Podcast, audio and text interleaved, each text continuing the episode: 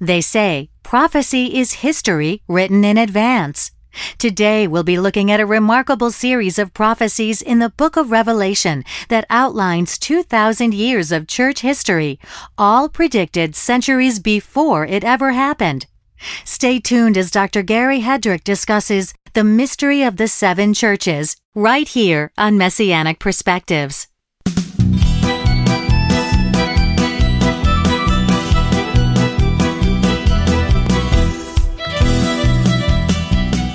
Shalom and welcome to Messianic Perspectives, a daily program where we look into the scriptures from a distinctive first century Jewish point of view. This is Liz Aiello. Today, Doctor Gary Hedrick is teaching on the mystery of the seven churches in Revelation chapters two and three. I'll be back at the close of the program to tell you about two special resources we're making available during this series, so be sure to have a pencil and paper ready. Now, with today's study, here is Doctor Gary Hedrick. All right, thank you and welcome, listening friend, to another edition of the program. We're glad to have you with us today as we continue this series of studies on the mystery of the seven churches. Now today we come to Revelation chapter two, beginning in verse eight. This is the message to the church at Smyrna, which represents the second period of the church age. Here's what the Lord says. He says, "And unto the angel of the church in Smyrna write, These things saith the first and the last, which was dead and is alive." Now let me stop there because I want you to notice something that's very significant. Each time the angel gives a message to one of these churches, how does he preface it? Have you noticed? Before he says anything, he identifies the source of the message. He wants these people to know who's talking. When he addressed the Ephesian church, the angel said, "These things saith he that holdeth the seven stars in his right hand, who walketh in the midst of the seven golden lampstands." You see, he identified himself. And now when he addresses the church at Smyrna, he says, "These things saith the first and the last, who is dead and is alive." You see, at the beginning of each message, he identifies himself. It was important for these people to know where the messages came from and who was doing the talking. Let me tell you something, my friend. We need to be reminded from time to time who Jesus is, especially in these perilous times in which you and I live. Listen, there's major warfare being waged right now on the battlefield of Christology, even by people who call themselves Christians. Someone just the other day sent me a clipping from a newspaper telling about a Catholic scholar at the University of Chicago, I believe it was, who says that Jesus of Nazareth was never raised from the dead. He says the body of our Lord was eaten by wild dogs, and that's why the body disappeared three days later. You see, for years now, we've had all sorts of subtle things going on in the background, you know, like termites who are underneath the surface, eating away at the foundations, eating away at the foundations. And you know they're there, but they never really come out into the daylight where you can see them. But now it's different. Now we have these direct frontal attacks that strike at the very heart of the gospel. Listen, my friend, the Apostle Paul defined the gospel as the death, burial, and resurrection of Jesus Christ. That's the gospel. That's the good news that we're to preach to all the world. In First Corinthians fifteen nineteen, Paul says that if there's no resurrection, then we are of all men most miserable.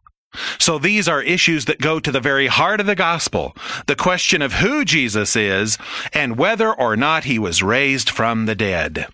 And now there's the so-called B'nai Noah movement. B'nai Noah is Hebrew for sons of Noah. And some of these folks are trying to resurrect the old theory that Albert Schweitzer put forth almost one hundred years ago, nineteen oh nine, I think it was, in his book, The Quest of the Historical Jesus, where he says that the early church edited the New Testament and inserted fictional accounts of the miracles of Jesus Christ. Schweitzer said that the historical Jesus of Nazareth never claimed to be God and never performed the miracles that are attributed to him in the New Testament. Now, what's interesting about all this is, if the historical Jesus never performed miracles, then why did the great Sanhedrin in Jerusalem accuse him of possessing the power of the devil? In Matthew chapter twelve, the Pharisees said that he was casting out demons by the power of Beelzebub. In John chapter eleven, verse forty-seven, the chief priests and the Pharisees convened the Jewish council, and they said, "What should we do? This man is performing many miracles." That's what some of the members of the Sanhedrin were saying about him. You say, well, that's because the early church changed the New Testament documents, and they put words in the mouths of the Pharisees. All right, if that's what you think happened, then why don't you explain why the Jewish Talmud says that Jesus of Nazareth was a magician who seduced the Jewish people with sorcery? That's in the Mishnah, which is part of the Talmud. If you want to look up the reference, it's Babylonia Sanhedrin forty-three A. It says Yeshu Pandera, that's what the Talmud calls him, was a worker of, quote, sorcery, unquote. Well, if he didn't work miracles, why did they accuse him of being a sorcerer?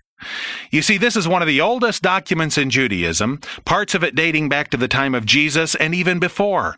Some of the source material for the Mishnah was no doubt written by Pharisees and rabbis who actually had seen and heard Jesus Christ. And they knew he worked miracles. They thought it was sorcery. So if he wasn't a worker of miracles, then why do the Jewish sources have these references? You see, Albert Schweitzer's theory comes unraveled at the seams. Let me tell you something, my friend. Yeshua ben Yosef of Nazareth was no ordinary man. What ordinary man could heal the sick? What ordinary man could give sight to the blind, cause the lame to walk, and even raise the dead? What ordinary man could walk on the Sea of Galilee? What ordinary man could predict the future with such uncanny accuracy? I told you a few months ago about the rabbi who was speaking to one of our tour groups on the Temple Mount in Israel. And he was explaining the extent of the destruction that took place in A D seventy at the hands of the Romans. Foundation stones that weighed a hundred tons were knocked over like toothpicks. And the rabbi was the one who brought up this subject. He said, that's what Jesus of Nazareth was talking about in his Olivet Discourse, the destruction of the temple in A D seventy. And so someone in our group raised his hand and said, well, then, if Jesus was just an ordinary man, how could he have predicted forty years before it happened the destruction of the temple? And the rabbi thought for a moment, and then this is what he said. He said, you know, it's a problem. It's a problem for us. He said they had no explanation for the fact that Jesus knew forty years ahead of time that the temple would experience such utter destruction. Not even one of those huge stones would be left upon another. Well, I can tell you how he knew. He was the God-man. You say, wait a minute, Gary, you're getting that stuff out of the New Testament. I don't believe the New Testament. Well then, do you believe the Tanakh, the Jewish Bible? Because Jesus is the prophet of prophets referred to by Moses in Deuteronomy eighteen fifteen. To King David, he's the one whose enemies are made his footstool in the one hundred tenth Psalm. To King Solomon, he's the rose of Sharon and the lily of the valley, the altogether lovely one. Jesus is the one Isaiah was talking about when he said, for unto us a child is born, unto us a son is given, and the government shall be upon his shoulder, and his name shall be called Wonderful Counselor, the Mighty God, the Everlasting Father, the Prince of Peace. It's Jesus. No, my friend, the gospel didn't just suddenly appear in the New Testament. Jesus is the one whose coming was prophesied by the ancient sages of Israel. In the Old Testament, in type, in figure, and in simile, Christ is everywhere presented. The offering up of Isaac by Abraham is a picture of the offering up of the Son of God on Calvary's tree. The lifting up of the brazen serpent in the wilderness is a type of the lifting up of the Messiah for the healing of his people. Joseph sold into Egypt is a type of the betrayal of our blessed Lord. Jesus of Nazareth, his full Hebrew name is Adonai Yeshua HaMashiach, the Lord Jesus Christ. He's the Alpha and the Omega, the beginning and the ending, who is and who was and who is to come. In Jeremiah twenty-three five, he's the branch of David. In Isaiah fifty-three, he's the man of sorrows and acquainted with grief. In Revelation twenty-two six, he's the bright and morning star. He's our prophet, he's our priest, and he's our king, the Messiah of Israel, the Lion of the tribe of Judah. And one of these days, my friend, the Bible says, every knee will bow and every tongue will confess that Jesus Christ is Lord, Adonai. And we'll see what the skeptics have to say then, won't we? I'd like to be there when that priest stands before the judge of the universe, his voice like the roar of the ocean, and he looks down with eyes that are like a flame of fire, and he says, "Now what's this about my having been eaten by wild dogs?" So here in Revelation, he wants them to know who's speaking. And each of these seven messages is prefaced with an identification of the speaker. And here in the message to the church at Thyatira, he's the first and the last which was dead, and now he's alive. That's the resurrection. He's alive forevermore. Well, that's all of our time for today. We'll continue with the church at Smyrna on the next program. Until then, this is Gary Hedrick saying, God bless you. Take care. Bye-bye. Thank you, Gary. And thank you, listening friend, for tuning in today. If you liked what you heard today, you will be pleased to know we've taken all of the programs in this series and placed them on one convenient C D entitled The Mystery of the Seven Churches. It's available for your contribution of just six dollars or more to help us keep this program on your station. Also available is the companion chart adapted from the original, drawn by Clarence Larkin in the early nineteen hundreds, entitled The Messages to the Seven Churches Compared with Church History. This interesting chart shows how the messages to the seven churches in Revelation correspond to the seven successive periods of church history. It's the perfect companion for this series of studies on The Mystery of the Seven Churches. So that's the C D for six dollars and the chart for three dollars, or both for a total of nine dollars. Just visit our secure online store at messianic specialties dot com to place your order. If you would prefer to order by mail, just address your request to Messianic Perspectives, P O Box three forty-five, San Antonio, Texas, seven eight two nine two.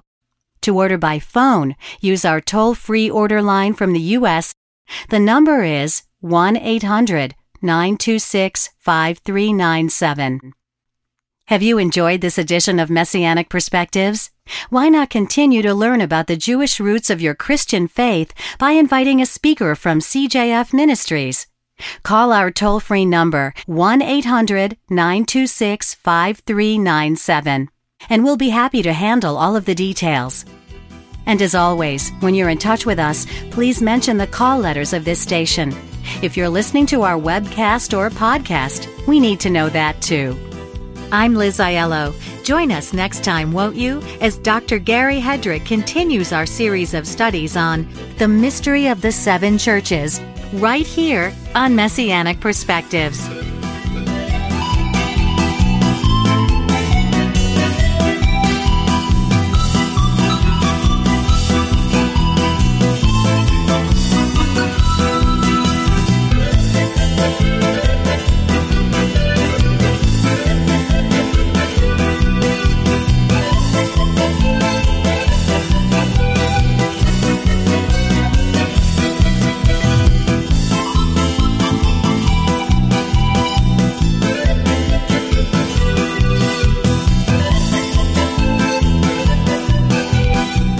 Messianic Perspectives is sponsored by C J F Ministries of San Antonio, Texas, and is made possible on this station by the free will contributions of our listeners in this area.